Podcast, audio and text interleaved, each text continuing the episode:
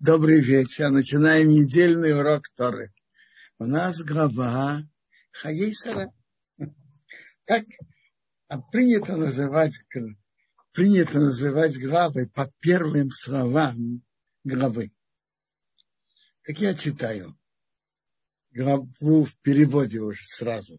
И была жизнь Сары сто лет, и двадцать лет, и семь лет. Годы жизни Сары. Раша приводит тут, что годы жизни Сары, повторяется еще раз, это означает кулам шабим готова. Все были равны, что они были хороши. Равны относительно того, что они были хороши. Ну, кто-то спросит, все у нее были хороши. Или не, очень неприятные события тоже. Во-первых, до 90 лет она была бездетной. Кроме того, она была захвачена фараоном. Он не смел к ней притронуться, Бог этого не позволил. И так далее. Все были хороши. Я слышал, на эти слова Раша говорят так. Они были хороши, она относилась положительно ко всем событиям своей жизни.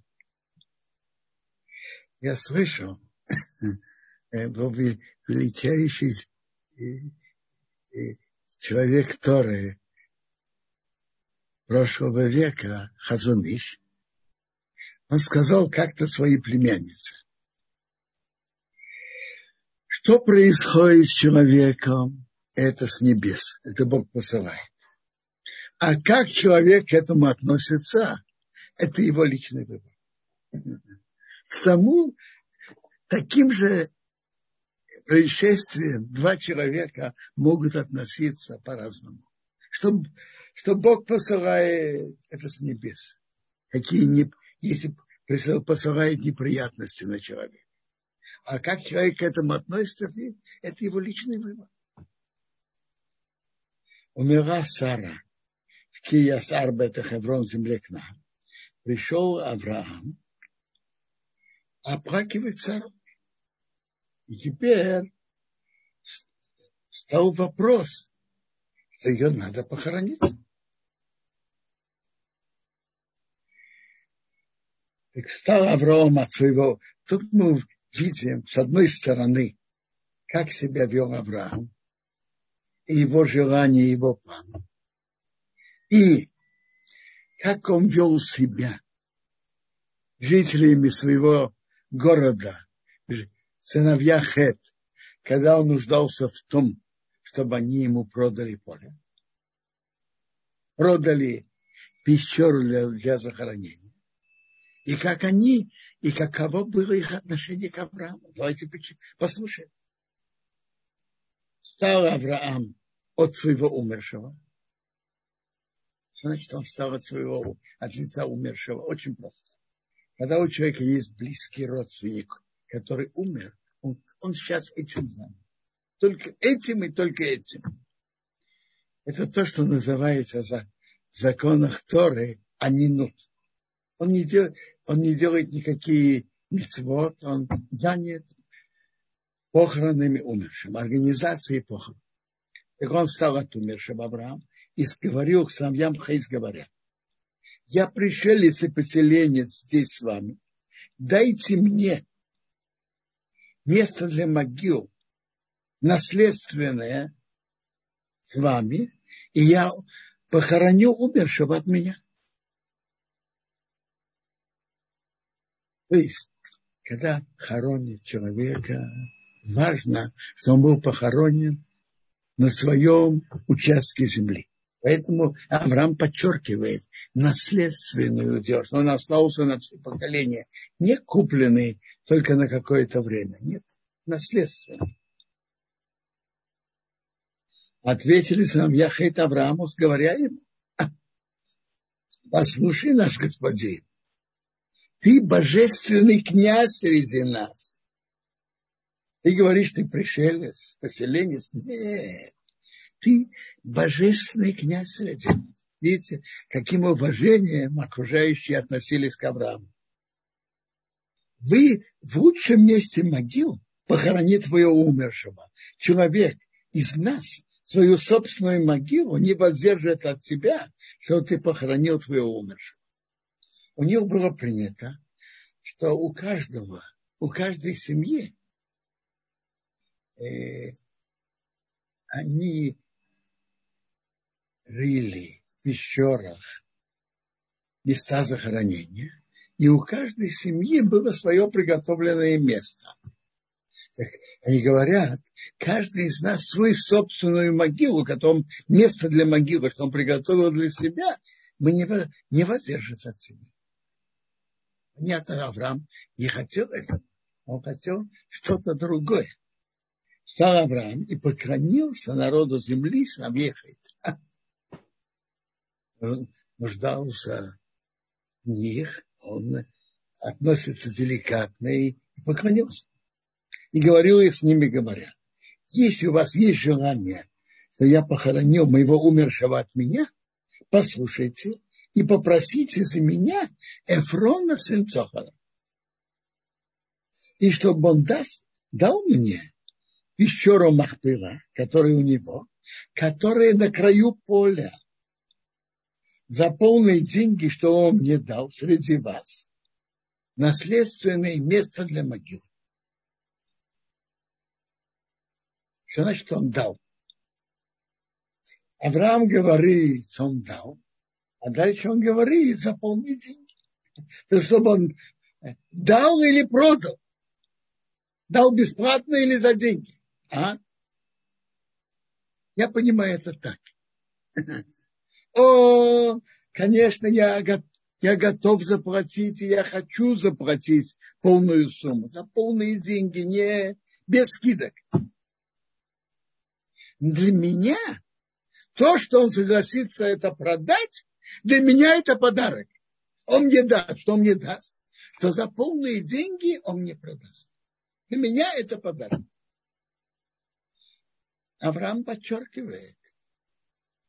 Пещера Махпейла, которая на краю поля. Что он тут подчеркивает? Э, э, э, пещера находится на краю поля она не будет мешать хозяину поля продолжать пользоваться полем, как раньше. Она на краю поля.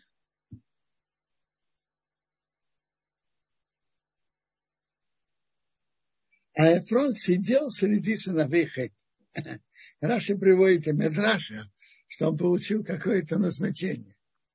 Авраам нуждается в нем, так более красиво, что он нуждается человеком, который занимает какое-то положение. Он стал занимать какое-то положение в городе. Ответил Эфрон Хити Аврааму в ушах сыновей перед всеми, кто приходит в ворота его города, говоря, нет, мой господин, послушай меня. Поле я тебе дал, как будто я уже тебе отдал. И пещера, которая в нем, я тебе отдал. Перед глазами сыновей моего народа я тебе отдал. Похорони твоего умершего. Очень странно, непонятно. Авраам просит пещеру, только пещеру. А Эфраим говорит, я тебе даю в подарок и пещеру, и поле. Поле и пещеру. С какой стати он такой великодушный и щедрый. Давать то, что Авраам не просил. Что это значит? А? Мы продолжим читать и потом поймем. Постараемся понять. Поклонился Авраам перед народом земли. И сказал Кефрону в ушах народа земли говоря, только если ты хочешь, послушай меня. Я дал тебе деньги за поле. Бери у меня. И похорони, я похороню моего умершего там. Я дал уже, как будто я уже дал. Я хочу именно купить.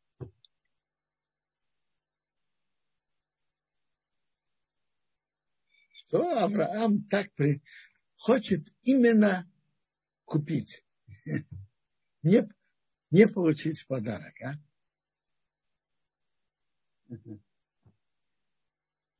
Смотрите. Авраам распространял повсюду веру в единого Бога. А Лемехет, которые тут были, и Ефрон, были идолопоклонниками. Для Авраама он совсем не хотел быть обязанным. Тот, кто получает от другого подарок, он ему обязан. Авраам очень совершенно не хотел быть обязанным Эфрону.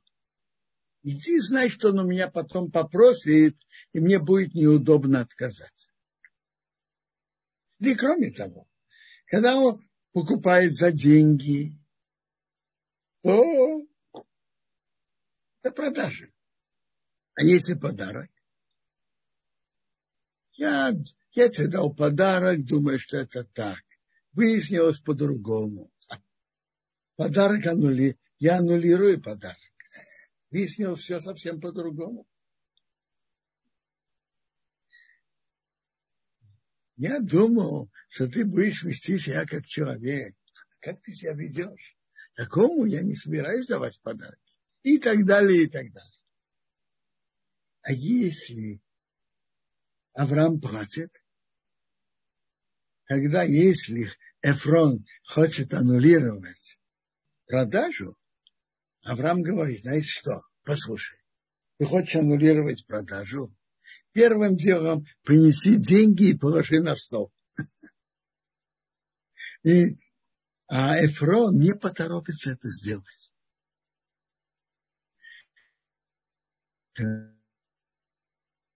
большую сумму Авраам платит за поле, тем, более, тем покупка более э, закрепленная, более уверенная. Теперь так. Вернемся к первому вопросу. Что это вдруг Авраам просит пещеру? А Эфрон говорит, я тебе даю и поле, и пещеру. Очень просто. Авраам знал, с кем он имеет дело который не, когда это ему важно для сохранения своей семьи, сохранения своей жены, он не поскупится на деньги. И Ефрон понял, что он, как говорят, играет беспроигрышную игру. Любой, любой намек, что он скажет Аврааму о сумме денег, он даст эту сумму. Так э, за пещеру, какую э, он может за это попросить более, намного более дорогую цену. За пещеру что можно попросить? Очень маленькую сумму. А за поле можно намного больше. Поэтому Авраам просит пещеру продать. А что говорит Авраам? Нет, нет. Если уж, если уж давать, то уже давать и поле, и пещеру. Другими словами, он как бы сказал так. Раз пещеры, которые в краю поля, будет место погребения, то и полем я уже не смогу пользоваться. Я уже даю все в подарок. А задняя мысль у Эфрона была, что за поле он сможет попросить большую сумму.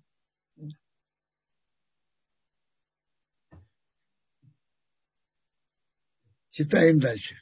Ответил Эфрон Аврааму, говоря ему, господин мой, послушай, земля, которая стоит 400 шкалим серебряных, между мной и тобой, что это? Как говорится, между такими близкими друзьями, как мы. Что это? А умершего твоего похорони.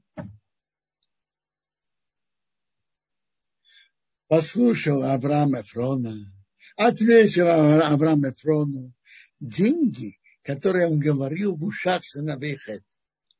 400 серебряных шкалин, которые идет любому торговцу. То есть были когда-то, когда были действительно серебряные монеты, Были монеты более потертые, которых не хватало весе. Или, может быть, были разные шкалим. А он дал самые лучшие Как сейчас есть американские доллары и канадские доллары. И они различные. Тогда тоже были такие шкалим и такие шкалим. Он дал ему шкалим самые лучшие. Э, странно. Э, Эф, Эфрон говорит Аврааму, послушай, земля, которая только 400 шкалим, между мной и тобой, между такими закадычными друзьями, что это? Так, как говорится, бери бесплатно, зачем, а зачем покупать? А он еще похоронил. Ну, ты что сказал Эфрон? Я даю тебе в подарок, да? А дальше напиш, написано, Авраам послушал Эфрона и ответил ему. Значит ответил? Эфрон же сказал бесплатно. А Авраам платил деньги. То что значит он послушал? Он не послушал, он делал противоположное. А? Рашбам на месте говорит, пишет три слова.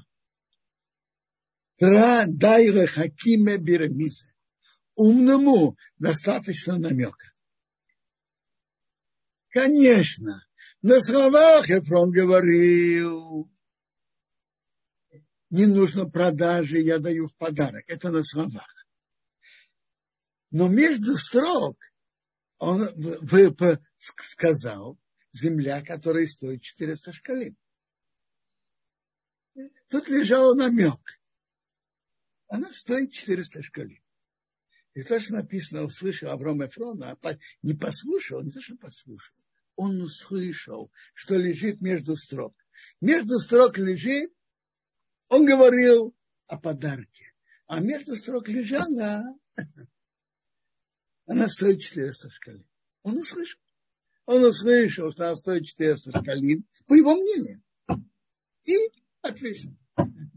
Э, и совсем не обязательно, что это стоило столько. Э, по-видимому, он намного завысил цену. На Авраама это было не важно. Ему нужно было купить это место и купить за деньги, и не важно сколько, самое главное купить. Интересно. Эфрон говорил много. Мы уже говорили в прошлой главе. Цадиким говорят мало, а делают много. Рашаим делает много. Говоря, Рашаим говорят много, а делать ничего не делают. Эфро, так цадыким, это Авраам, помните? Авраам сказал, я дам, дал буха, дам буханку хлеба. Что он дал? И, и масло, и молоко, и, и бычка потом. А Рашаим, негодяи, говорят, обещают много, а делать ничего не делают. Он сказал, я хочу подарок. А потом, когда пришел к делу, он взял деньги, и не только взял, он говорит, вот этот шекел что-то мне не нравится, а вот этот недостаточно хороший. То есть это Рашаим говорят много, а делать ничего не делают. Интересно, что в Торе есть им слова имена, которые пишутся полными и пишутся неполными. Эфрон во всей главе пишется полным свавом после буквы Рейш. А в конце, когда он взял деньги, пишется без вава. Хасер. Когда в Торе что-то пишется так не, до, не полностью, значит в нем не достает что-то. Давайте скажем так. Кошелек Эфрона стал э, более набитым, стал жирнее, а сам Эфрон стал меньше. Он говорил много, а ничего не делал.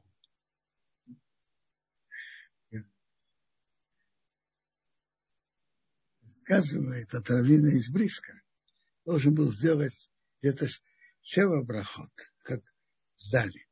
Спросил, сколько? Тот сказал ему, то, что Равин делает у меня Шева это само для меня как оплата. Равин из близко не согласился на это. Он говорит, платить надо всегда. И самое дешевое – платить деньгами.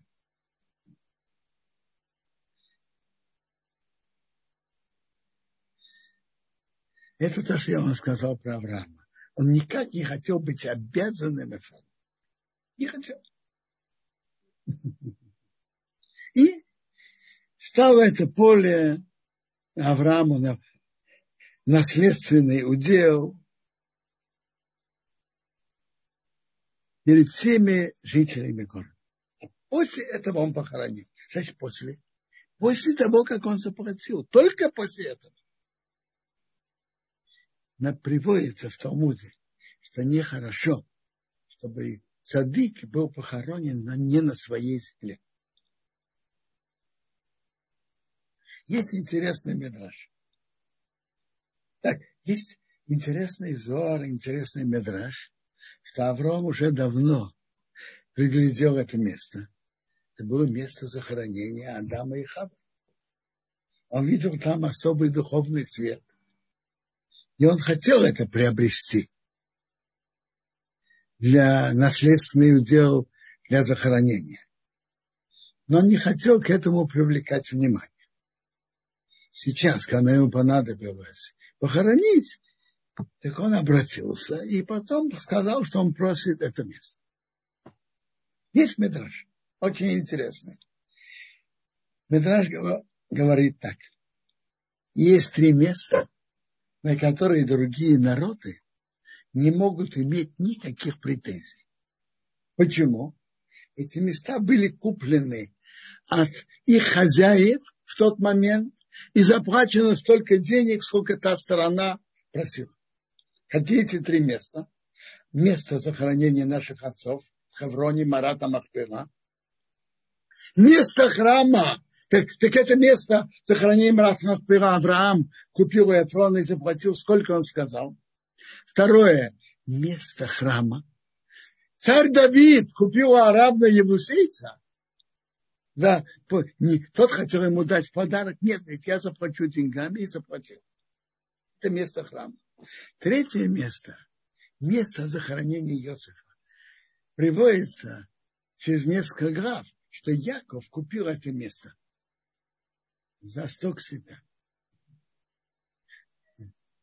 Любопытно, что в нашем поколении арабы, по-видимому, этот медраж не учили.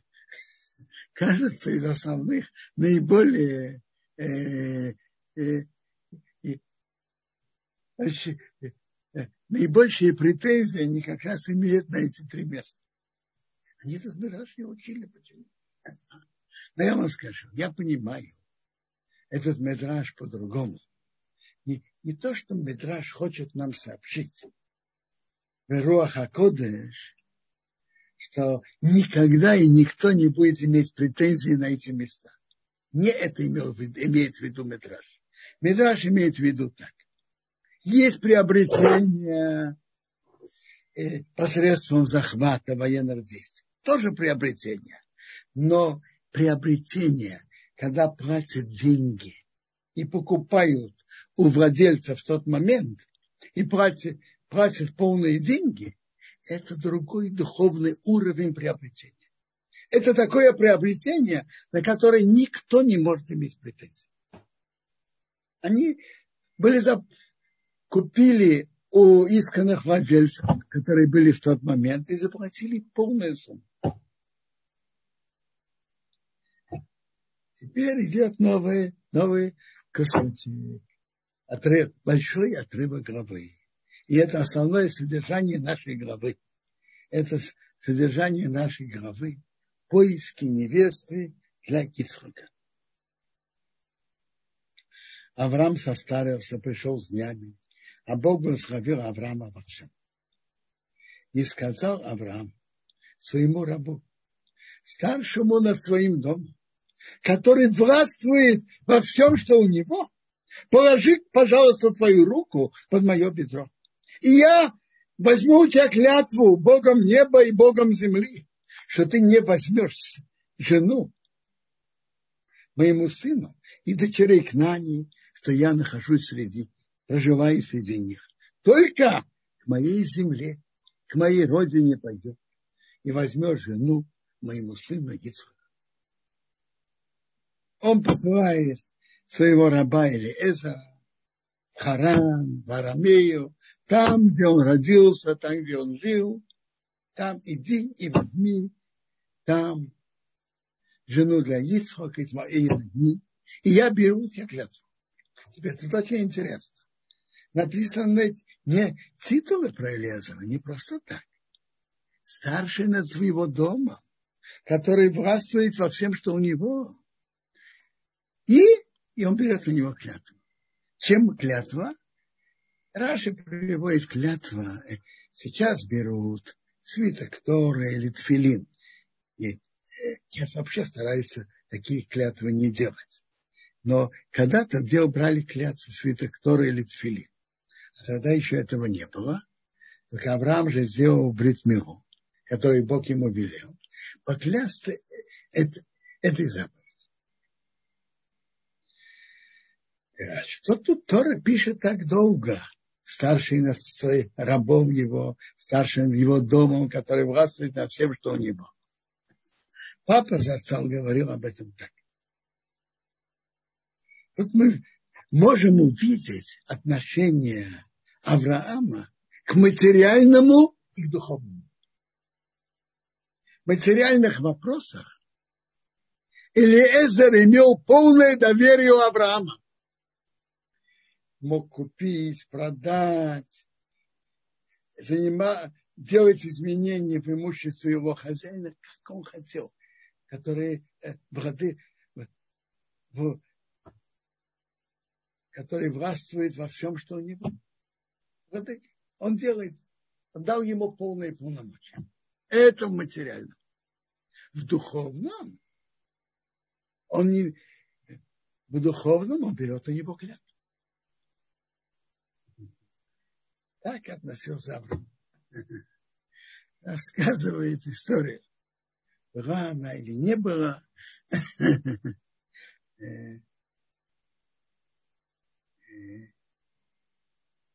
Вицхак из Бабичева приехал в какой-то городок.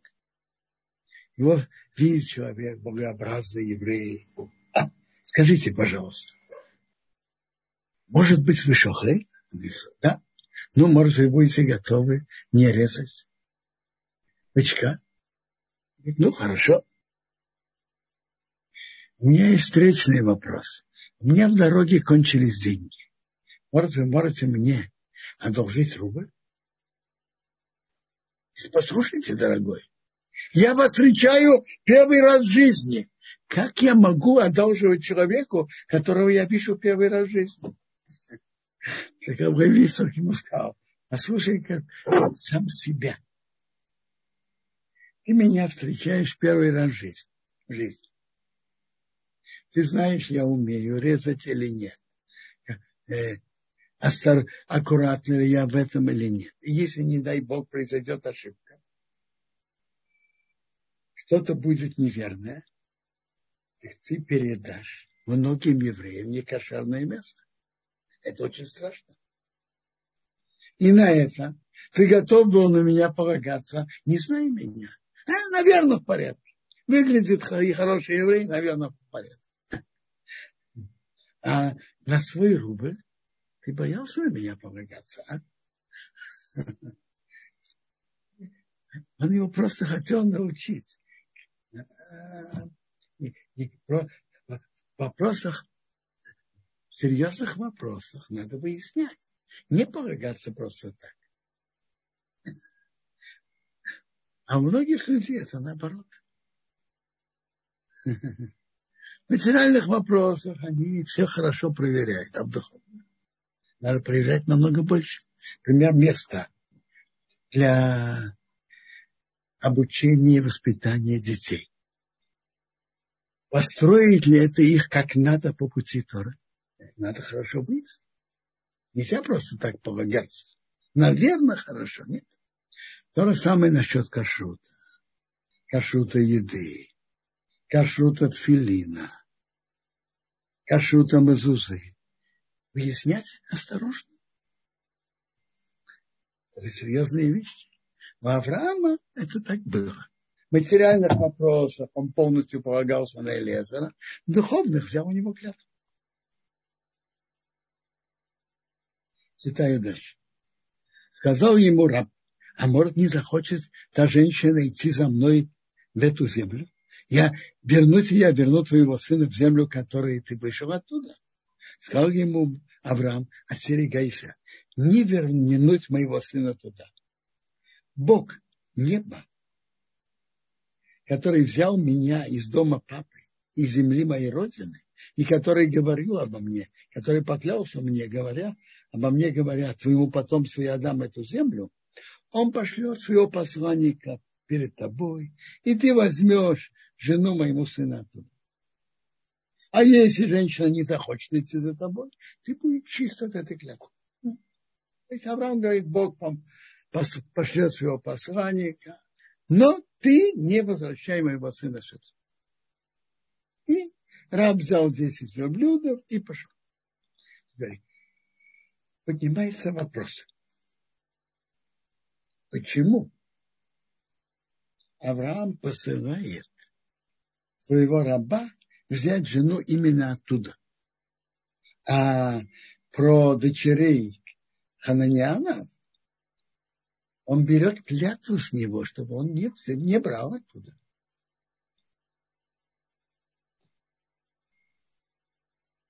Что хорошего, чем потомки, Авра, потомки братьев Авраама, чем девушки и семьи Авраама лучше, чем окружающие их ананяне. Чем? как мы увидим дальше, семья, семья Авраама тоже было идол, идолопоклонство. Ну, и хананяне, у хананян тоже было идолопоклонство. Как говорят, хрен редкий не, не схож. Чем? Что-то особенного было у потомков Авраама, что Авраам это делает. И обратим внимание. Скажите, что лучше, проверять самому или полагаться на кого-то другого? Конечно, проверять самому лучше. А тут Авраам, может быть, из-за старости ему трудно было ехать туда. Он вынужден полагаться на Лезера, берет на него клятву. А тут на месте он мог бы сам выяснить. А? Вопрос это спрашивает один из великих комментаторов Талмуда в своих дрошот, Рабейну Нисим, в своих дрошот, а задает этот вопрос немножко на... Он задает вопрос про Якова, но, но тот же вопрос и про, про невесту для Исаака. Совершенно тот же вопрос. И он дает очень интересный ответ. Он говорит так. есть взгляды, а есть моральные качества. Моральные качества. Он говорит так, что моральные качества передаются в наследство. Доброта, или, на, или наоборот. Гневливость или терпеливость, э, мстительность или наоборот не мстить. Эти, эти качества, которые передаются от папы к сыну, от мамы к сыну. Это нас, они передаются в наследство. На современном языке это, эти качества генетически, ну не совсем генетически, но они передаются в наследство. А взгляды, взгляды у отца могут быть одни, а у дочки другие. И взгляды человек может, может изменить. А моральные качества не так легко менять. Понятно, что у каждого из нас есть выбор. И какие бы качества человек бы не имел, он может и должен над этим работать. Но когда мы ищем невесту, то мы ищем, что у нее были добрые качества, добро. И особенно в семье Авраама. Что там все время принимали гостей. И невеста должна быть доброй. Доброта невесты, доброта мамы оказывает большое влияние на детей. Это то, что говорит Рабин Ниси. Есть взгляды, которые обязательно должны быть взгляды веры в единого Бога. Должны, обязательно должны быть. А есть, а есть, есть и моральные качества. И моральные качества очень центральные. Доброта, отдаление от мстительности, отдаление от гнева. И эти качества, они, как говорят, наследственные. И они очень, очень, очень важны. Именно поэтому Авраам пошел это сделать.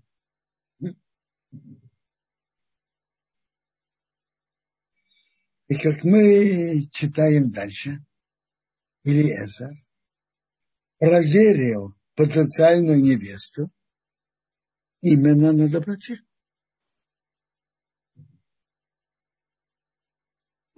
Или Эзер молится Богу.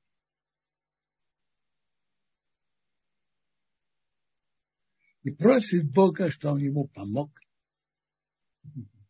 И сделай добро с моим господином Авраамом. Вот я стою у источника воды, а девушки этого места выходят черпать воду. И будет та девушка, что я ей скажу, наклони твой кувшин, и я буду пить.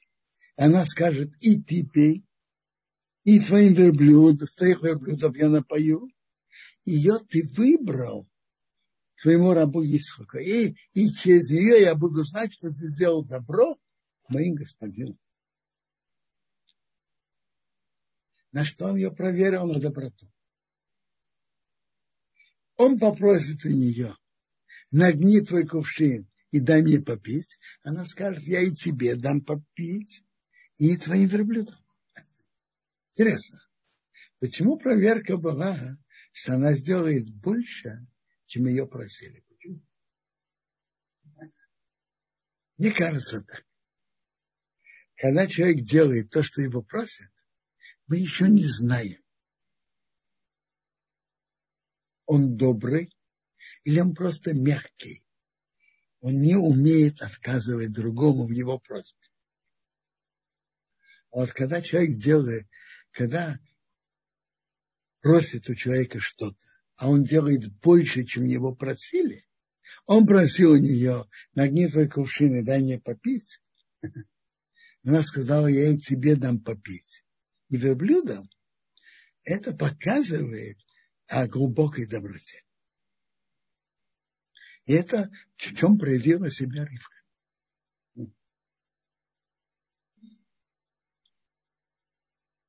Теперь ему было важно также, чтобы она была из семьи Авраама. Тут написано так, он еще не кончил говорить. Вот Ривка вышла, которая родилась у Суира, сын Милки, жены Нахора, брата Авраама. А ее кувшин на ее плече. Девушка очень красивая, она девушка. Такой мужчина с ней не имел отношения. Она спустилась к источнику, наполнила свой кувшин и поднялась. Раб побежал ей навстречу, сказал, дай мне попить немножко воды и твоего кувшина. Она сказала, пей, господин мой. Поторопилась, спустила кувшин на свою руку и дала ему пить.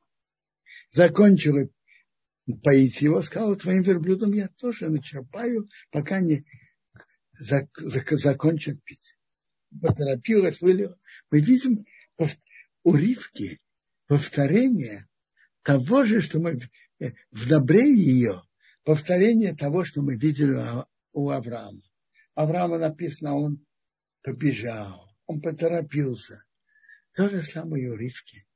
побежала, поторопилась, делала хесед энергично. А, это большое качество.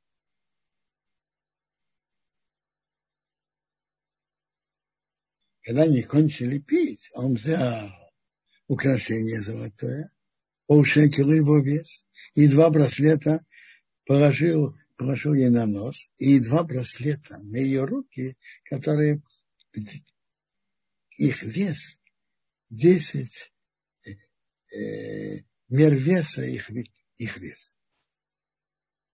И он сказал, чья ты дочка? И сказал, чья ты дочка? И сообщи мне, есть ли в доме твоего отца место для нас переночевать. Он сказал, я дочка Псуила, сын Милки, которая взяла на ход. То есть она была из семьи Авраама. И она сказала, есть все солома, еда, едадовые блюда, много у нас, и место ночевать.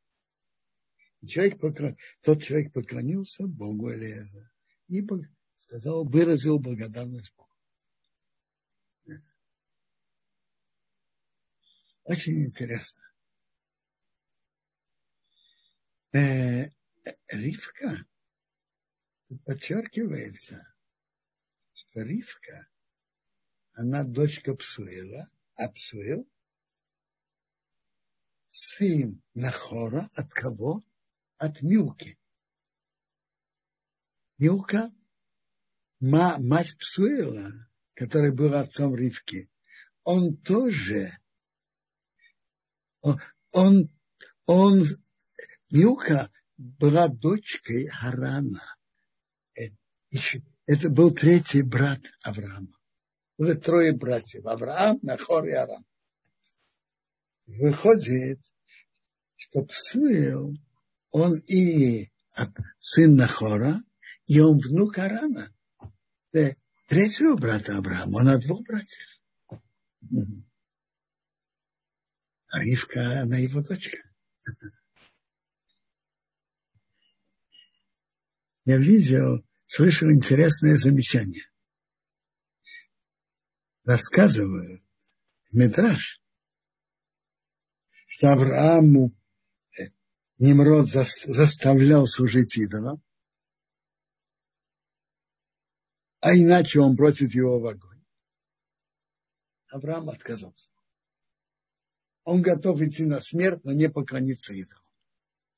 Харан был там, и Немрод, тот царь, который заставлял Авраама поклониться, сказал Аврааму, а ты с кем? Ты со мной или со твоим братом Авраамом? Аран сказал, я, я должен подумать. Хм. Что думал Аран?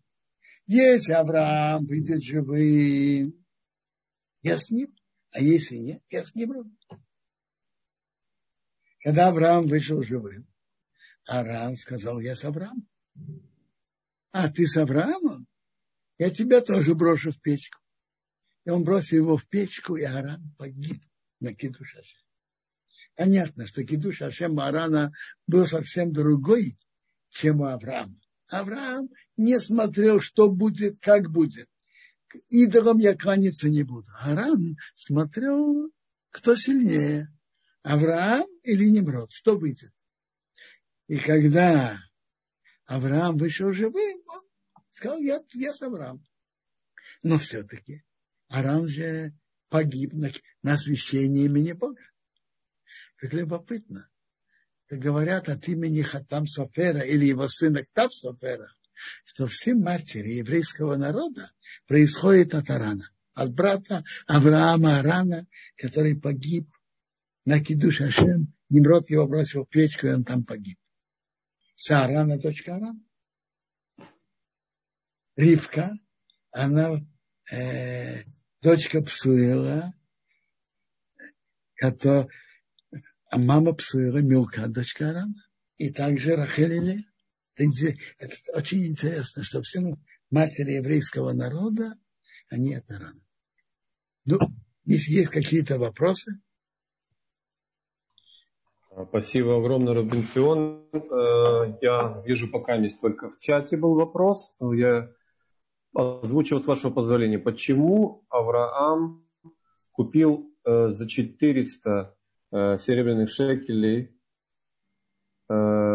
пещеру для погребения Сары?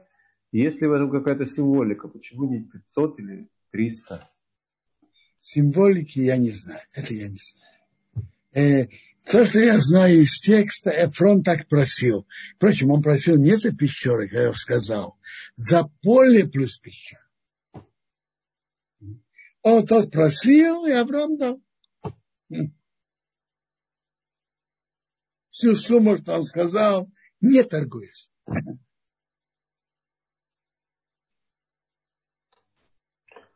Спасибо большое, Рубинсион. Если нет, есть, да. вопрос, есть, может быть, еще вопросы. Мы поможем вам подключиться, если участники хотят что-то спросить. Мы сейчас посмотрим, если в Ютубе вопросы. В Ютубе пока нет вопросов, Робертин. Есть нет, вопросы нет, Виктории? Нет. Я, я продолжу. Я... Вроде есть у Виктории. Если нет, да. Сейчас мы попробуем подключить Викторию. Эм... Виктория, мы включили вам звук. Добрый вечер. Виктория.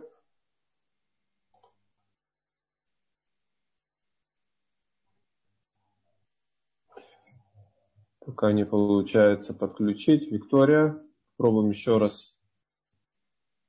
Добрый вечер. Добрый вечер. Добрый вечер. Э, дело в том, что вопрос, э, почему несколько раз э, Ефраим назван рабом, и почему именно его послали Авраам на поиски невесты, а не самого... Не самого жениха Ицхака. Да, да, Ицхака. Да. Спасибо. Вы имели в виду,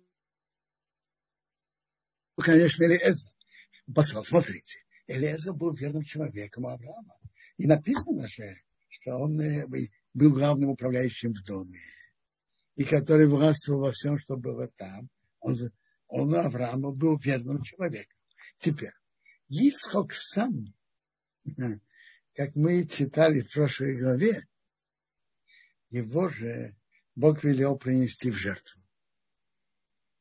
И он э, так как он все-таки был э, выбран Богом, и, а, Авраам его осветил, потом Бог сказал Аврааму через ангела не режь его, но все-таки он был освящен, и поэтому он не должен был выходить за пределы святой земли Израиля. Это интересно. Из всех наших праотцов единственный, который родился в земле Израиля и умер в земле Израиля, не выходя в улицу. Это, что родился в земле Израиля, так было. Но с момента, что он был освящен как жертва, даже это было аннулировано, он не должен был выходить за пределы земли Израиля. И мы это увидим в следующей главе. Когда Ицхак хотел спуститься в Египет, Бог ему сказал, не спускайся. Аврааму Бог это не сказал, а Ицхак он сказал.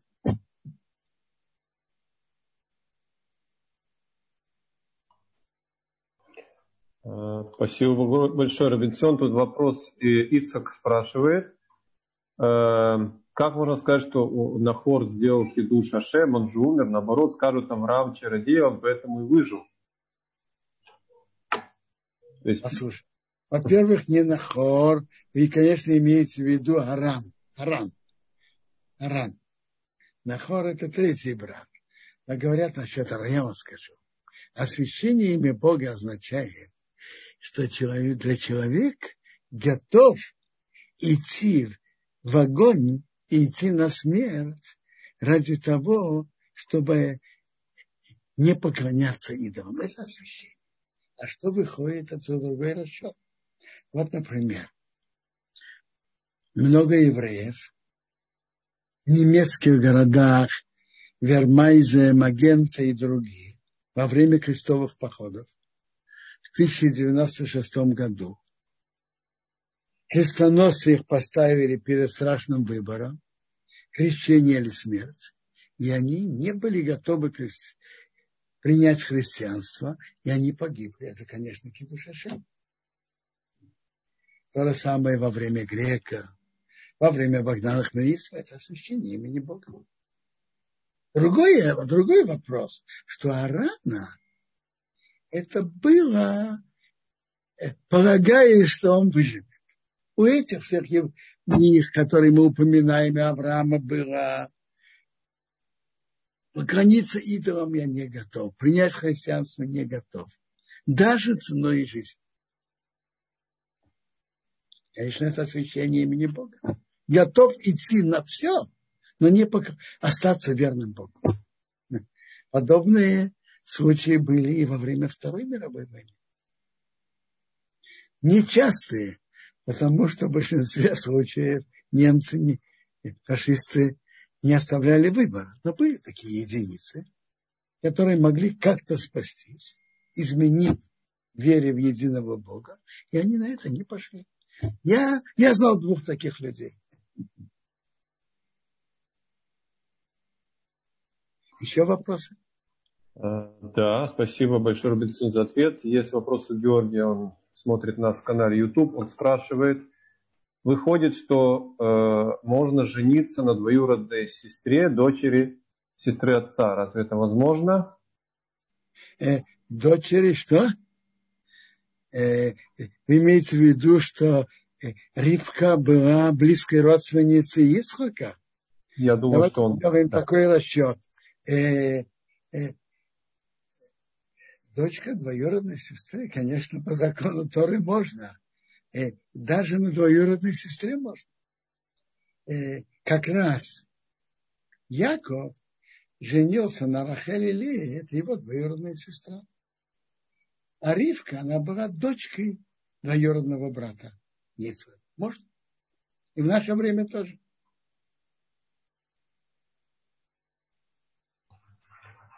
А, Спасибо большое, Робинсон. И, может быть, последний на сегодняшний вопрос, что мы должны немножко раньше закончить.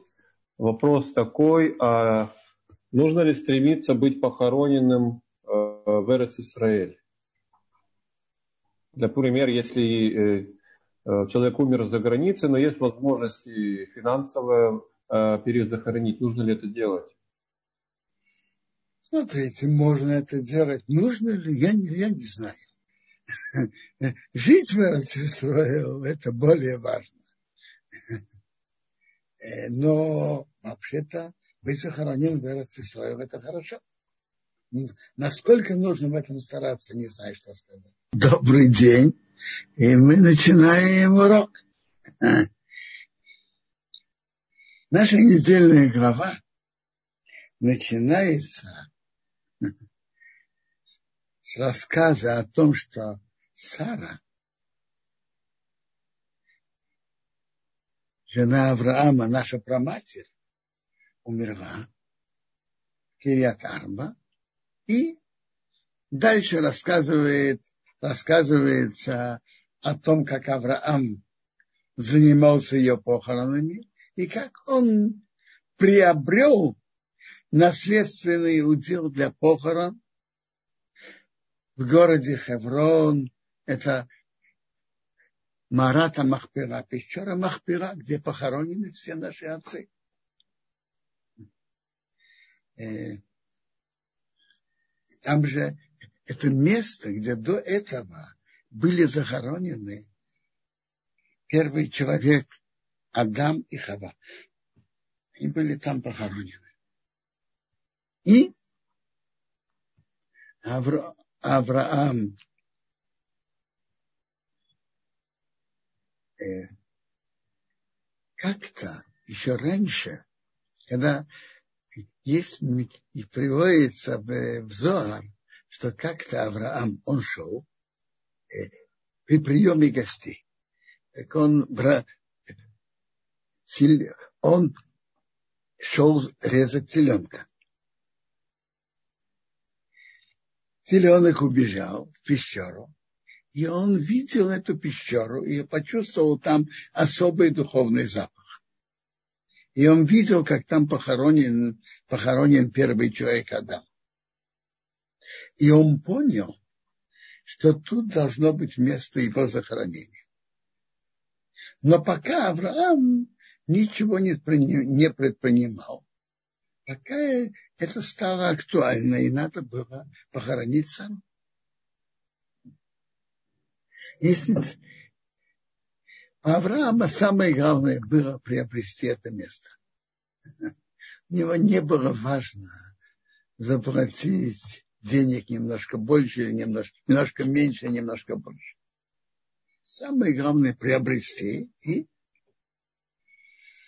он просил это, э, просил, чтобы просили у Эфрона.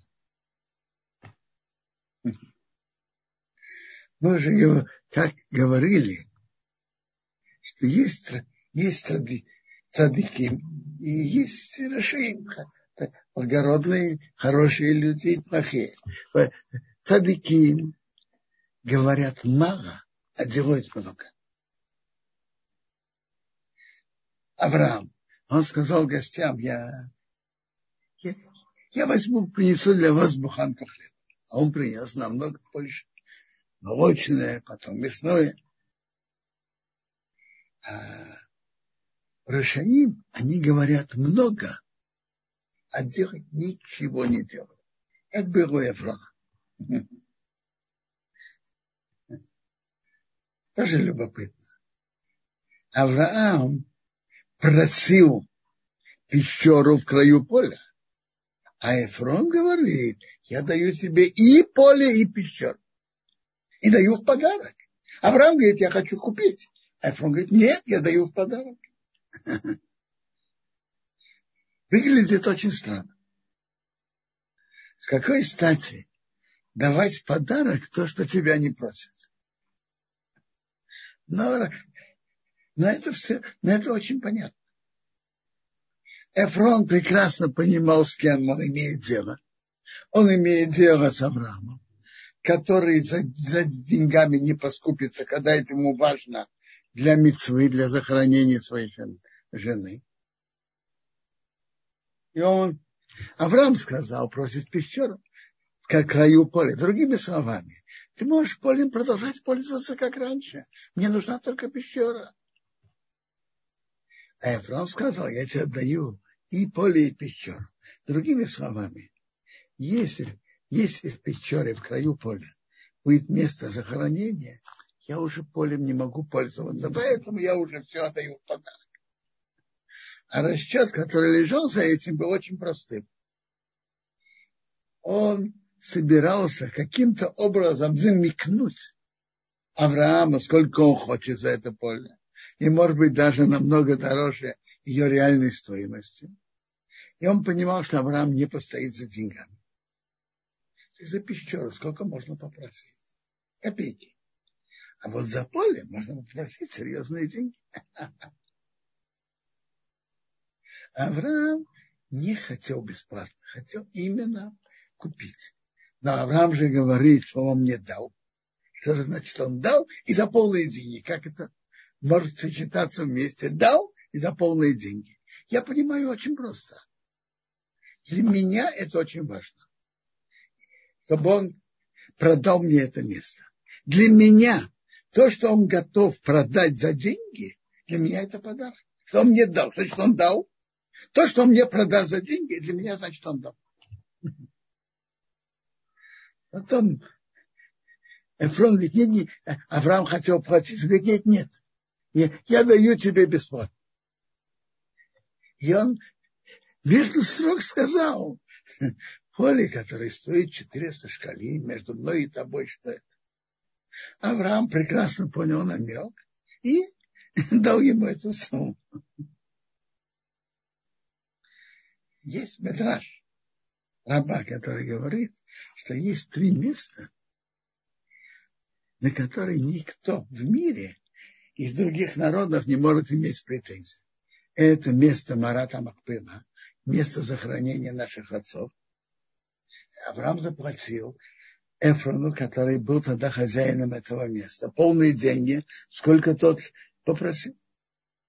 И место храма, а равно его сеет. Да, хотел дать Давиду бесплатно. Давид говорит, нет, я хочу заплатить. И третье место, место, это место храма, второе место. Третье место, место захоронения Иосифа. Написано, что Яков это купил, приобрел. Написано, Сара, сколько? Столько сита. Почему-то современные арабы этот мидраж почему-то не учили. А? Как кажется, их наиболее горячие претензии именно на эти святые места. Но мне кажется, что Метраж совсем не имел в виду и сказать пророчески, что никто потом никогда не будет иметь претензий на эти, на эти места. Метраж сказал нам что-то другое. Что то, что купили у исканных хозяев и заплатили всю сумму, это, э, это приобретение другого порядка в духовном плане. Э, даже когда захватили войной, это тоже приобретение. Но когда покупают за деньги и платят хозяину той земли, это в духовном плане приобретение другого порядка, намного выше. Написано в начале главы, что были годы дни Сары, сто лет, двадцать лет и семь лет, годы жизни Сары. Раши на это место останавливается годы жизни Сары. Что тут, что тут повторяет Тора еще раз? Говорит, кулом шобим утыма. Все были равны, что были хороши. Ну, слышится, что у Сары было все легко в жизни. А? Скажите, а то, что до 12 лет у нее не было детей, то, что она все время обслуживала множество гостей. И тут ее захватил фараон, который Бог э, так сделал, что он не посмел к ней притронуться. Потом захватил Авимелах и тоже не посмел притронуться. Но это приятно. А?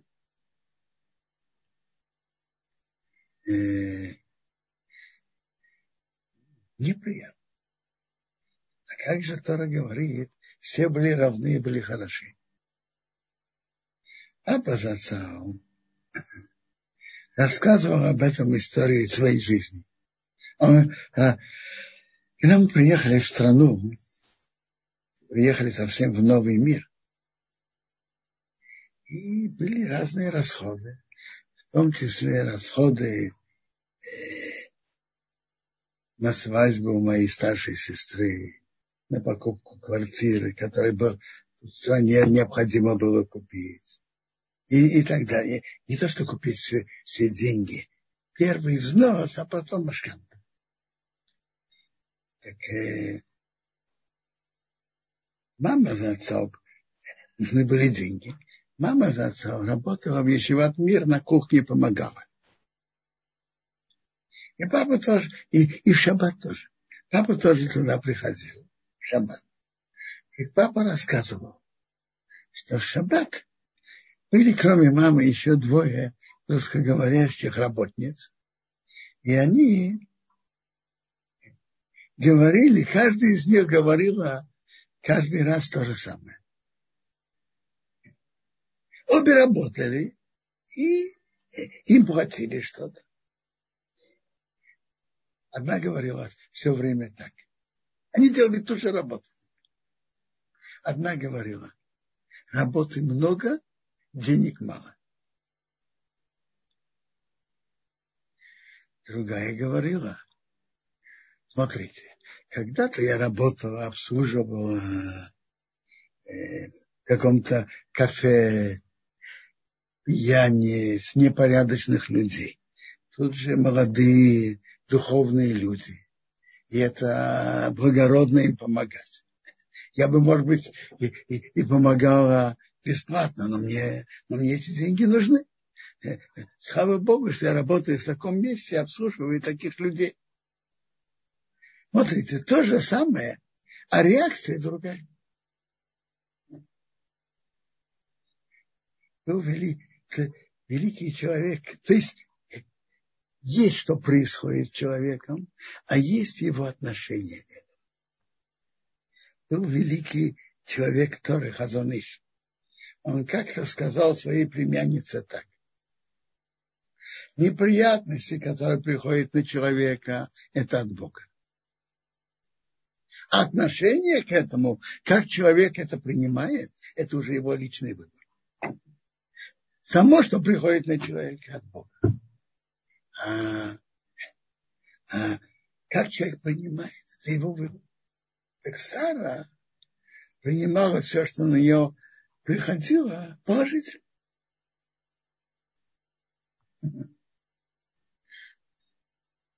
Это большое качество принимать все, что происходит, положительно. Так это, это качество было. В нашей главе центральная тема – это тема Шидуха, поиски невесты для Ицхака. И Авраам просит своего раба или Эзера идти в свою родину, в дом своего отца и просить там невесту из семьи Авраама. Авраам самому было, по-видимому, по возрасту трудно ехать.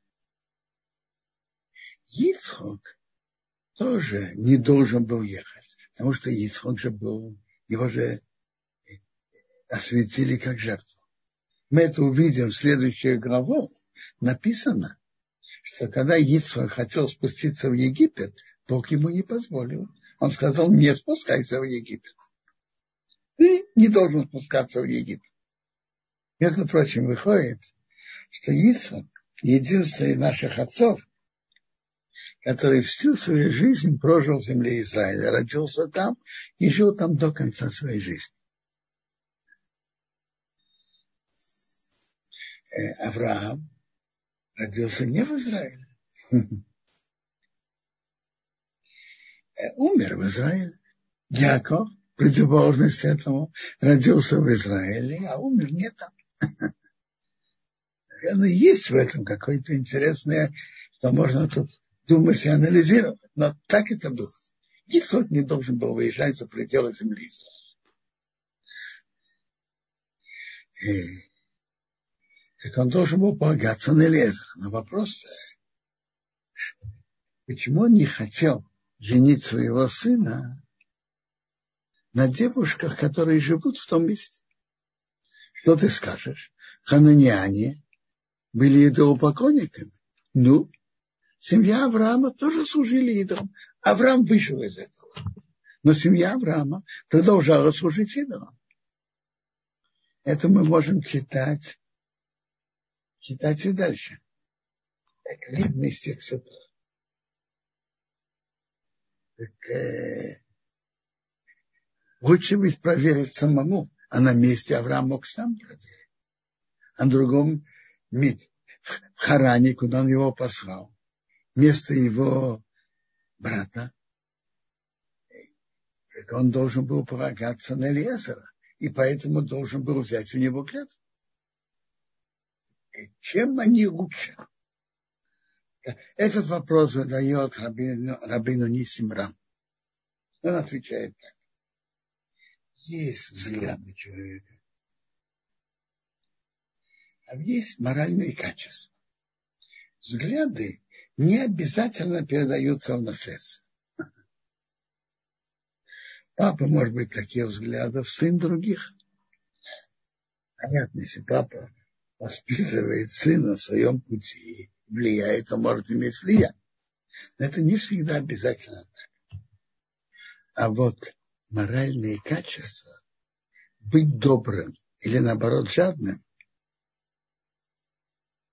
быстро сердиться или нет, проявлять мстительность или нет, это качества, которые натуры человека, И поэтому они передаются в наследство. Как в современном языке говорят, они генетические. Не совсем генетические, но передаются в наследство. Это выражение рано.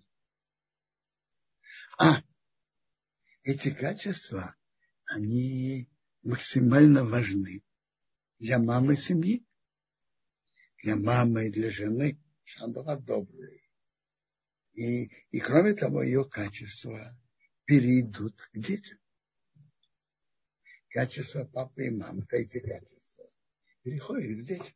Поэтому а у хананианов были неплохие качества натуры, а в семье Авраама, при том, что они служили идолам, у них были добрые, добрые качества натуры. Была доброта. И мы это можем увидеть, что это они были у Ривки. Элиэзер молился, когда он пришел, молился Богу, и он просил Бога, что он ему помог, чтобы он нашел из семьи Авраама. И он пошел искать таким путем. Он сказал так. Девушки выходят черпать воду. Будет девушка, которой я скажу, начерпай мне немножко воды, и я попью. Она скажет, и ты пей и твоим верблюдом, твоих верблюдов я напою. Это та девушка, которую Бог выбрал для, для моего господина, для сына моего господина. Я думал, почему Элиеза сделал именно так? Почему ему было недостаточно, что он скажет, я попрошу, чтобы она дала мне воды, и она даст. Почему этого недостаточно? Я думаю так, что проверить настоящую доброту, это когда человек делает, когда человека просит, и он это делает, это еще мы не можем быть уверены, что он добрый. Может, он просто мягкий, ему трудно отказать, сказать нет на то, что просит. Это другое качество. А когда человек делает добро больше, чем его просят, это показывает на добро. И мы видим еще удивительно, удивительно повторение выражений, которое написано про Авраама, когда он делал добро, принимал гостей. Про Авраама написано Ваймайер, он поторопился. Вайорас, он побежал. То же самое у Ривки. Ватмайер поторопилась, Ваторас побежала. Делать Э, э, делает добро энергично, с радостью. Это большое качество. Как-то много лет назад я слышал еще интересное замечание на это, на это, на добро, которое делала Ривка. Знаете, есть люди, которые готовы делать добро, но им очень важно и необходимо, чтобы это афишировали, какое добро они делают. Для кого-то написано афишировать, э, чтобы это, чтобы это все знали. Все знали, насколько я добрый.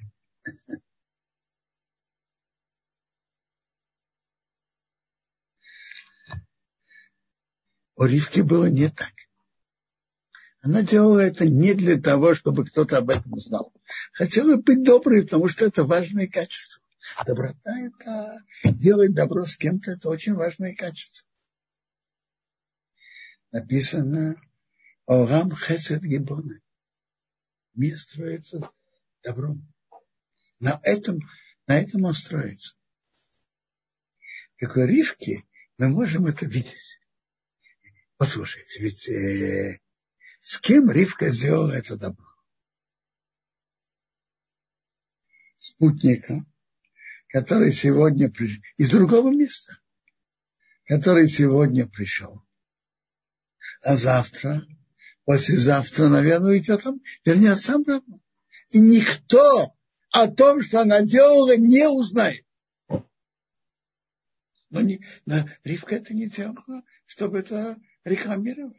Она делала добро из-за добра, без побочных расчетов.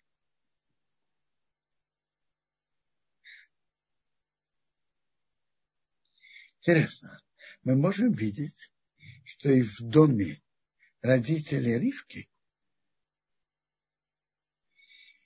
они тоже делали добро, принимали гостей. Как это можно видеть? Элиэза спрашивает у девочки, можно ли в доме твоих родителей, твоего отца переночевать. Что он сказал? Что она им отвечает?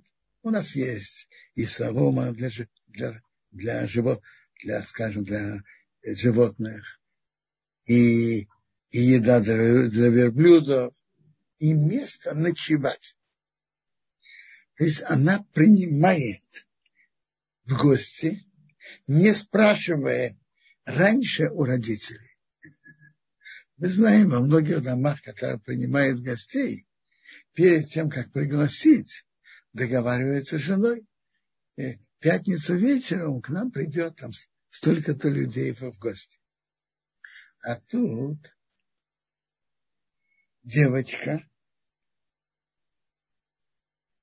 при, приглашает гостей ночевать, не спрашивая родителей.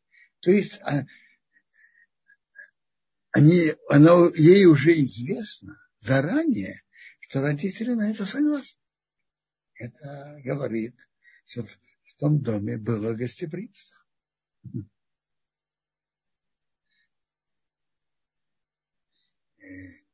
Интересно. И Мара говорит, что все-таки э, теперь так.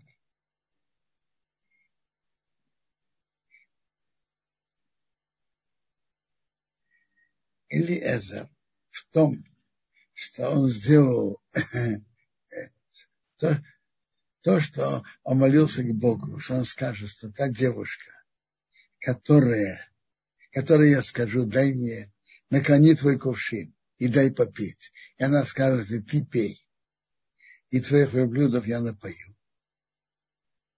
В какой-то мере он шел на риск, несколько рисков. Во-первых, а может она не из семьи Авраама? Ну хорошо, этот риск он потом проверил.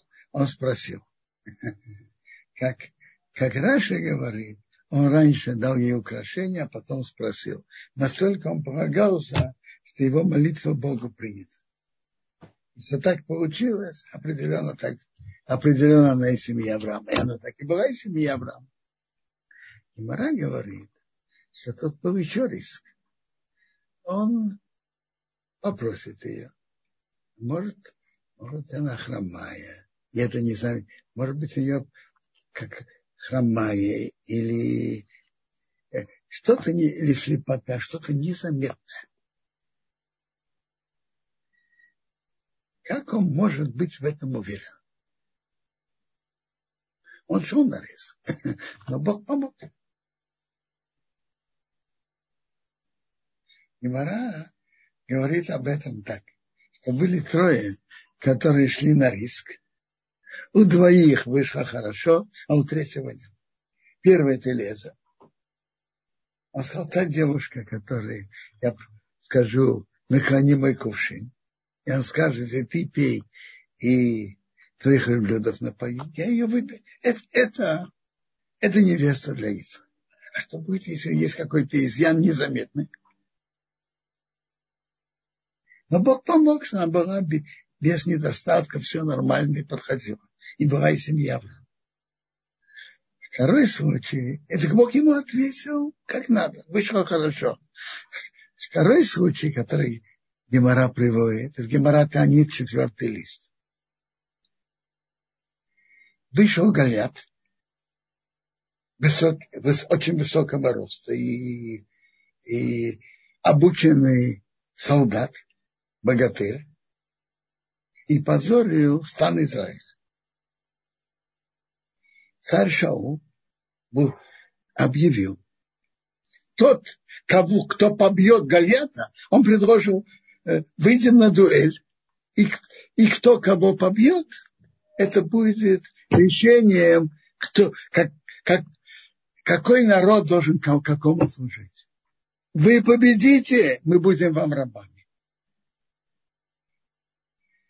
Я, я, э, то есть евре, и стана Израиля победит. Мы будем, мы, филистимляне, будем рабами. Если я одержу победу, вы, евреи, будете нам рабами. И он позорил стан Израиля.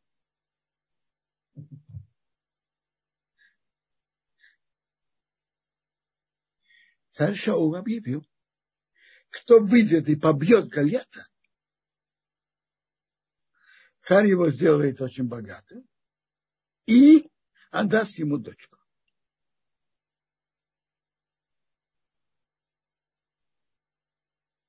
Он шел на риск, говорит Гимара. Э, в действительности вышло хорошо, вышел Давид. Но он шел на риск.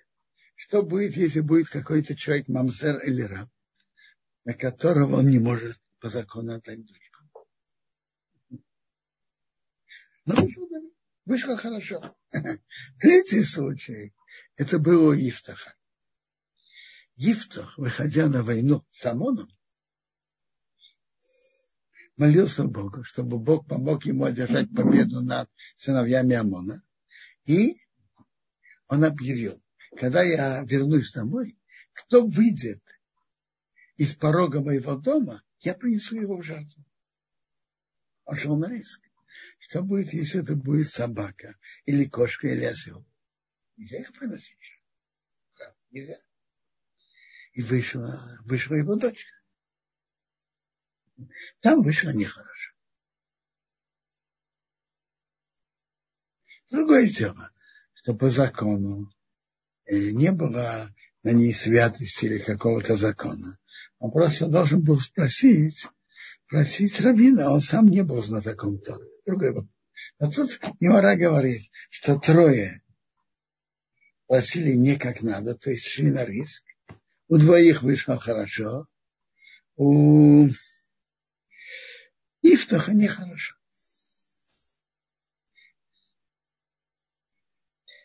Как, э, Элиэзер сказал, э, что рассказал им, что Авраам, его, его господин Авраам послал его и рассказал всю историю, как это было. И они сказали, это вышло от Бога. Мы не можем тебе сказать, хорошо или плохо. И Мара отсюда выводит, что шедухим от Бога.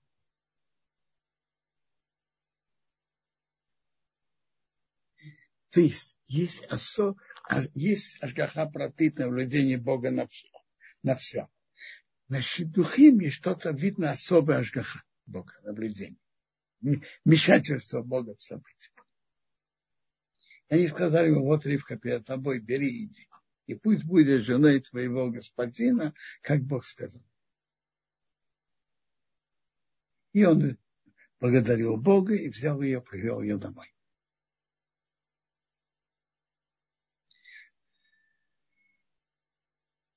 Интересно.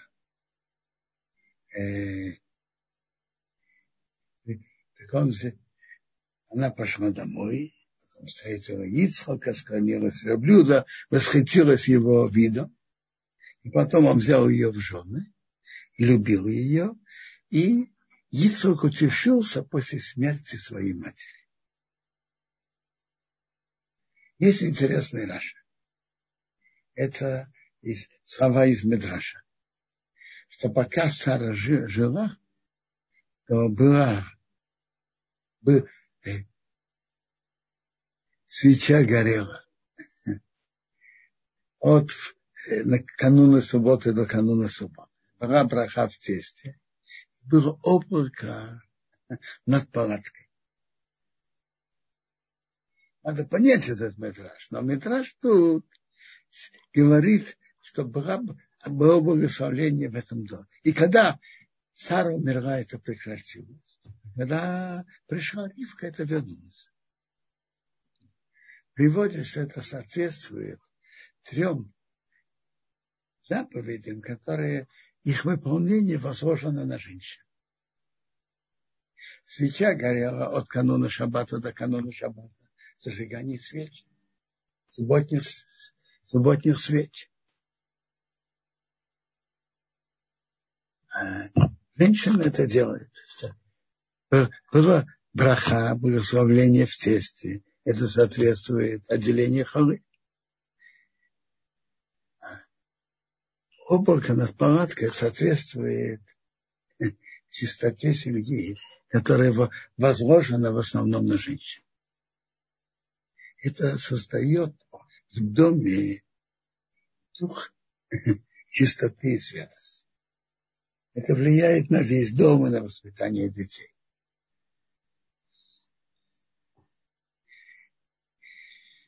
Я бы сейчас хотел бы поговорить не а, хотел бы говорить еще об одном. Очень интересно. В тексте, который Торы, то, что говорит Элиэзер, написано два раза, что Бог меня привел в дом. Написано, в одном месте написано Ахи Адони, а дальше написано дочку без, прошу прощения, без ахеядуни. Написано цели. Э, эй. А, да, дальше написано дочку бас ахиадуни. Дочку брата господина. В чем тут разница? Э, переводе очень просто. Он привел меня в дом Ахиадони. Ахиадони – это братьев моего господина. Братьев. Как это братья? Очень просто. Ривка была дочкой Пстуева. А Пстуев был сын Нахора, брата Авраама. Но мама Пстуева, который был отцом Ривки, она была Милка, и она была дочкой Харана, третьего брата Авраама, э, э, второго брата Авраама, Арана. Тут говорится, я пришел в дом братьев моего господина. То Ио, он сын Нахора, но он и внук Арана, другого брата. Ахей Адони, братьев моего господина. А дальше что он говорит? Что Бог меня вел в верной дороге. Брать сына Бас Ахи Адони. Я прошу прощения, не сына.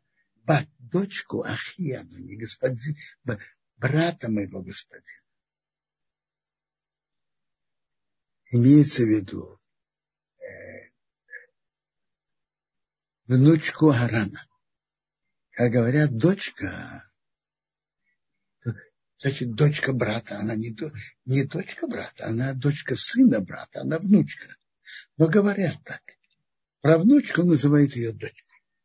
То есть вот есть она внучка Нахора, но одна с другой стороны и правнучка Харана. Я слышал интересное, интересное объяснение. Медраш нам рассказывает, что когда Немрод шел бросать Авраама, шел заставлять Авраама служить идолам, и его сказали, либо ты поклоняешься идолу моему, либо я тебя бросаю в печку. Авраам сказал, идолу я поклоняться не буду. Там при этом стоял брат Авраама Аран. Просили Авраама. Нимрод требовал Авраама поклониться идолу. Авраам отказался даже под угрозой смерти. Просили Арана скажи, а ты с кем? Ты с своим братом Авраамом или ты с нашими властями, с Немродом? С кем ты? С Немродом или с Авраамом? А Аран сказал, я должен подумать. Что он, что он думал? Очень просто. Я увижу, Если Авраам выйдет живым, то я с Авраамом. А если нет, то я пойду с ним родом и поклонюсь идолу. Авраам вышел живым.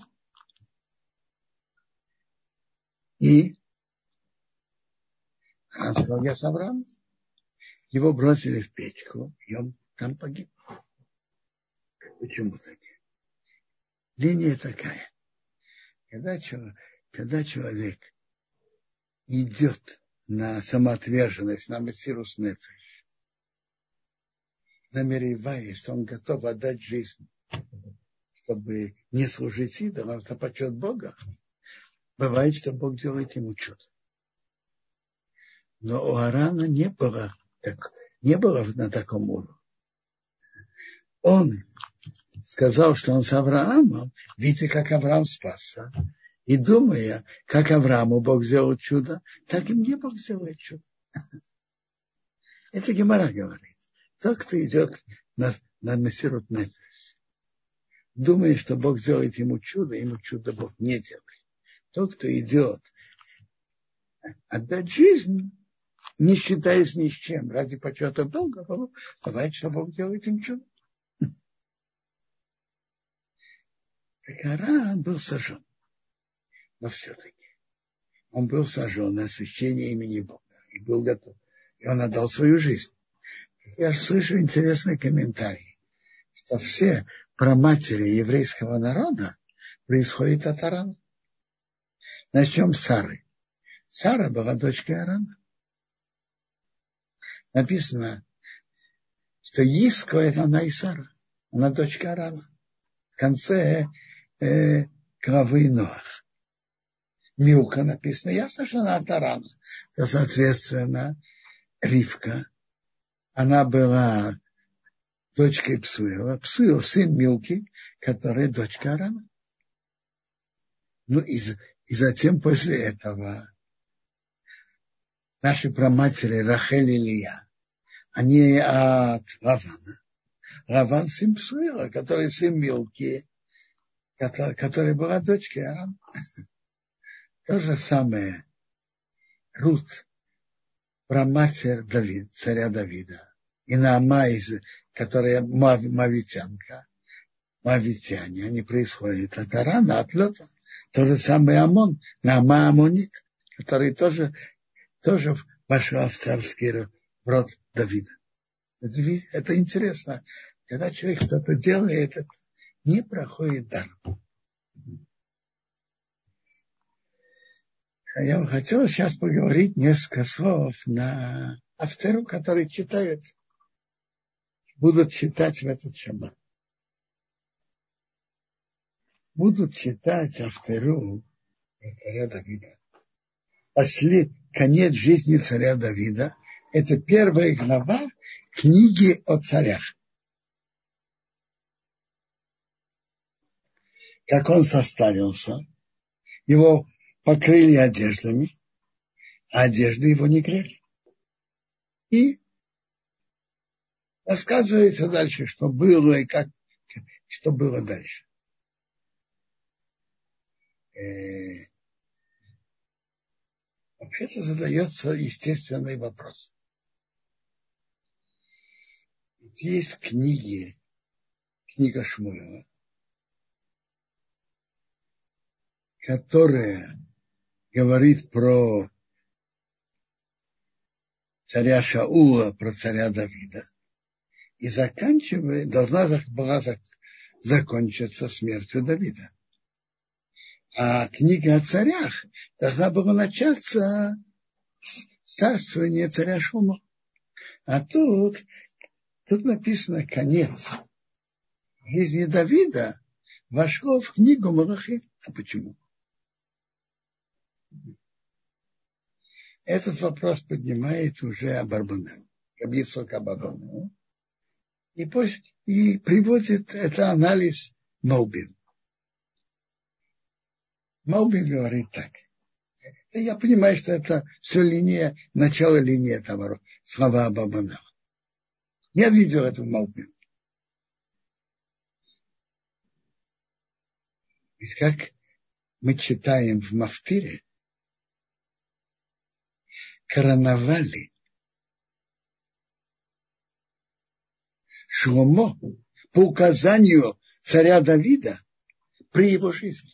Короновали на царство Шломо при жизни царя Давида по указанию царя Давида. А почему? Приводится, что был другой сын Давида, Аданиел, бен Аданиел, захотел захватить царство, он не имел в виду поднять бунт против папы. Но в конце жизни, как тут написано, он состарился. И э, как тут написано, что он покрыл его одеждами, не, не грело его. И конце жизни он, ему не, он не, не мог заниматься вопросами руководством царством.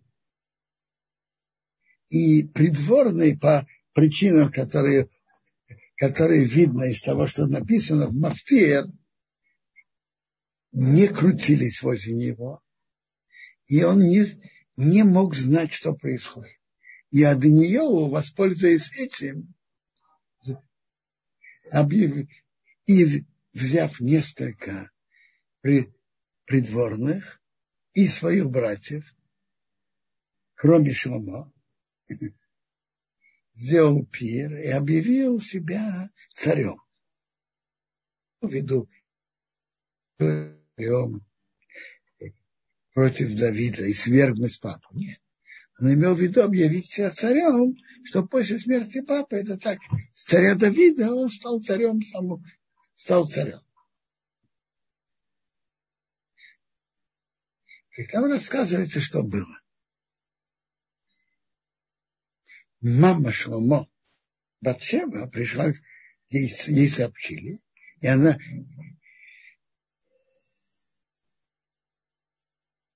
Но Натан, пророк, сказал Батшева, маме, мама Шмамо, что она быстро, так, э, так у него жены не приходили к нему. Так, э, он сказал ей, что она пришла к Давиду. Претензии. Царю Давиду с претензией. Ведь ты, господин царь, Давид, царь Давид, поклялся мне, что Шлома, твой сын, будет царем. А почему вдруг стал царем Аданиел? После него пришел э, Натан пророк. У него уже было пророчество, что Шлома должен быть царем.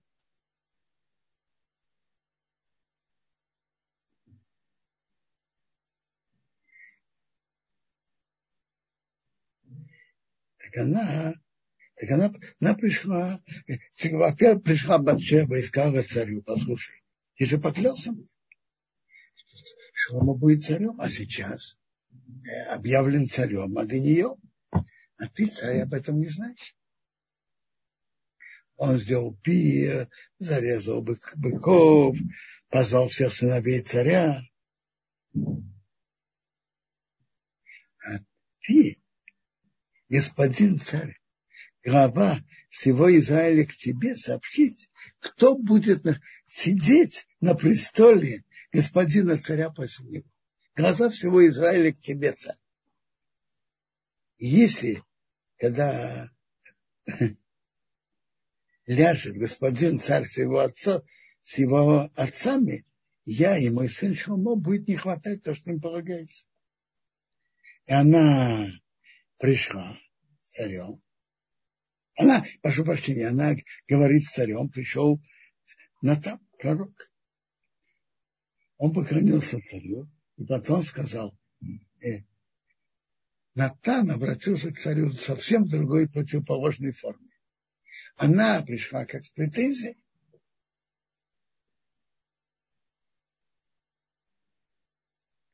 Что претензии надо нее как он себя объявил царем, а ты, господин царь, об этом не знаешь. А ты же мне поклялся, что Шломо будет царем. Пророк Натан обратился к царю Давиду совсем противоположной форме. Он сказал, э, он задал вопрос. Ты сказал, ты, ты, ты царь Давид сказал, что Аданию стал царем, и он сидел на моем на, на твоем престоле, он сделал пир и позвал, и, и позвал придворных, и, сын, и сыновей царя, и начальникам, руководителям армии, и они едят и пьют. И, и объявляют, чтобы да здравствует царь Адыньо. Ведь если это было от царя, и ты не сообщил твоему рабу, из мне, то будет сидеть на престоле. То есть они сказали с двух сторон по-разному. Так царь Давид из-за этого позвал Батшеву и сказал, что то, что я поклялся, я выполняю, и Шломо будет царем. И как же это аннулировать? Вы знаете, выражать протест это, это слабое действие. Для того, чтобы аннулировать, для того, чтобы это аннулировать, царь Давид просто велел Натану, сейчас с несколькими придворными Бенайо Беньодо, короновать срочно Шломо. Короновали Шломо и трубили в рог. И люди, которые были среди нее, услышали, что это, что это шумит в городе. Пришел человек, спрашивает, что такое? Ему говорят, но господин, царь наш царь Давид, короновал Шломо. И они разошлись. То есть царь Давид, просто увидев это положение, срочно короновал царя Шломо при его жизни. И, и причина этого написана в начале Мафтира. И поэтому это связано, эта коронация Шломо, естественно, связана с старцем Шломо. Поэтому это вошло в книгу, в книгу о царях. Но давайте прочитаем еще раз первое предложение. Царь Давид состарился, пришел в дни, покрыли его одеждами, и они его не грели. Наши мудрецы говорят так. А почему так они его не грели? А?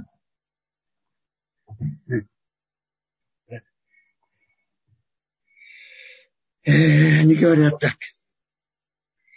Тот, кто относятся неуважительно к одеждам, они ему не помогут, не помогают. Давид был в страшном положении. Царь Шаул его преследовал. Хотя Давид не собирался поднимать бунт против Шаула. Но Шаул его преследовал. И он был и он убегал и скрывался. Убегал и скрывался, а царь Шоу его постоянно искал. И он был постоянной опасности.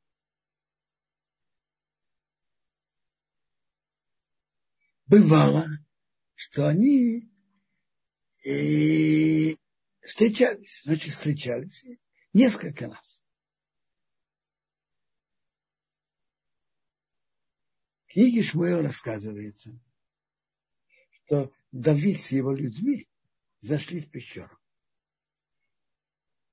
Они были в пещере, а Шоу вышел в туалет по необходимости. А Давид с его людьми внутри пещеры находится. Сказали люди Давида к нему, вот это тот день, что Бог говорит тебе, я передаю твоего врага в твои руки, сделай, как ты хочешь. То есть Шаул тебя преследует, и можешь его, и можешь его убить. Он же в твоих руках. Мы тут находимся, а он один. Давид, это не, Давид сказал, недостойно мне, если я это сделаю. Послать руку против помазанного Бога нет. И он не позволил его людям, э, его солдатам это сделать. Не позволил. Очень благородно. По закону Торы Не было запрета на это. Ведь Шаул его преследовал. Но одно он нас сделал.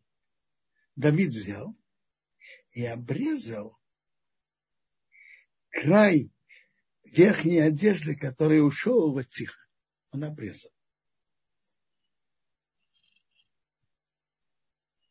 Написано, потом сердце Давида его ударило на то, что он это обрезал. И для чего он это сделал? Чтобы показать потом Шаулу, потом он его, они, они увидели издалека один другого.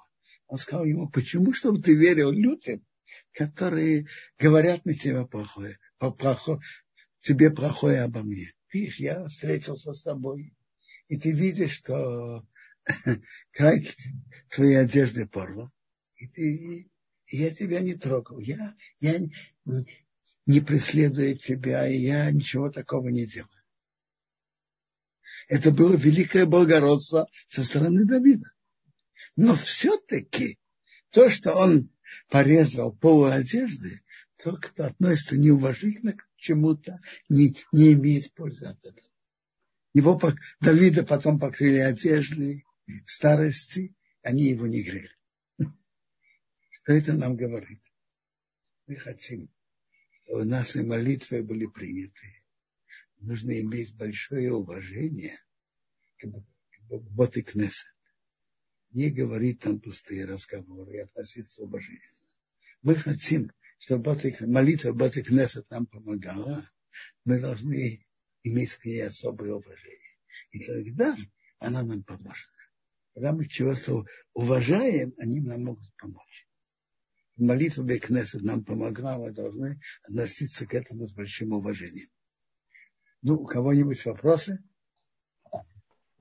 Спасибо огромное, Бенсион. Э, прежде чем мы перейдем к вопросу, маленькое объявление. У нас э, с Божьей помощью в Йом Решон в воскресенье намечается огромный праздник, День Торы, на Талдот. И будут собраны самые лучшие преподаватели, э, которые будут давать особенные уроки. В 5 часов начинается наш марафон, и он продлится до полночи. Я только скажу пару слов, кто будет преподавать, чтобы вы э, могли, имели возможность выбрать и подключаться к урокам. Рафхайм Бурштейн, Рабанит Хава Куперман, Робинсион Зильбер, Рабанит Эстера Фингенден, Рабашер Кушнир, Рабанит Ципора Харитан, Равшиман Грилюс. Как видите, у нас, э, так скажем, звездный состав, и мы приглашаем вас к участию к этому празднику Торы. А сейчас э, мы переходим к вопросам. Я вижу, что есть вопрос тут в Ютубе. Алекс спрашивает, а что означает название Махпыла на святом языке? На втором языке просто двойное. Раша говорит самое первое, как говорится, два этажа. А дальше Раша приводит, что, что были там пары. Пары, семь.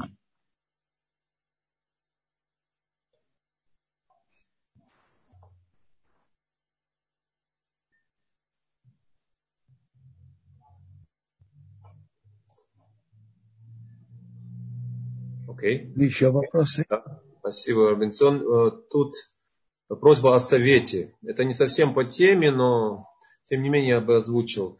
Э, спасибо вам большое, Робинсон, за какие труды, книги лучше всего изучать для того, чтобы улучшить свои моральные качества.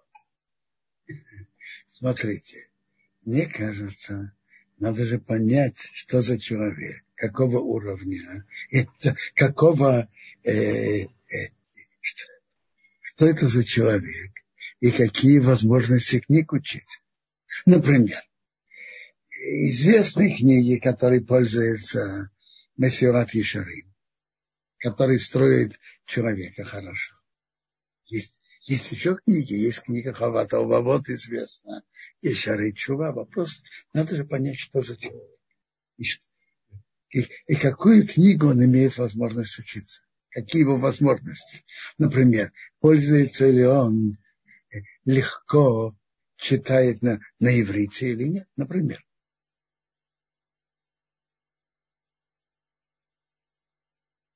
А как можно ответить, не зная, о ком идет речь?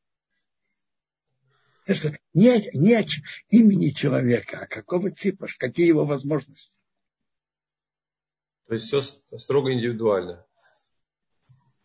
Не совсем строго, но есть э, прежде всего знать возможности, и что может ему принести пользу.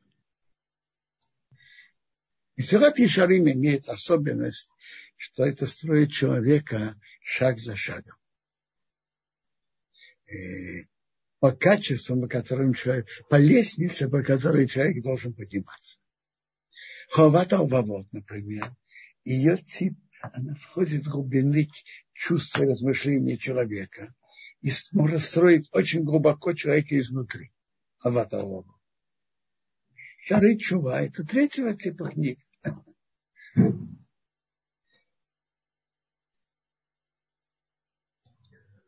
Э, спасибо огромное. Тут э, вопрос у Хаи. Скажите, пожалуйста, э, Давид спасал жизнь,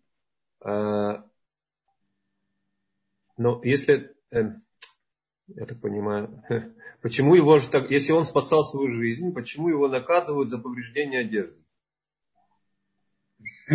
Вы спрашиваете верно. Ведь он шел это сделать, чтобы потом показать Шаулу, что он совсем не, не имеет в виду поднять против него бунт. Вы правы. Но, но, но все-таки, может, я не знаю, он мог и должен был это делать, но, но последствия остаются.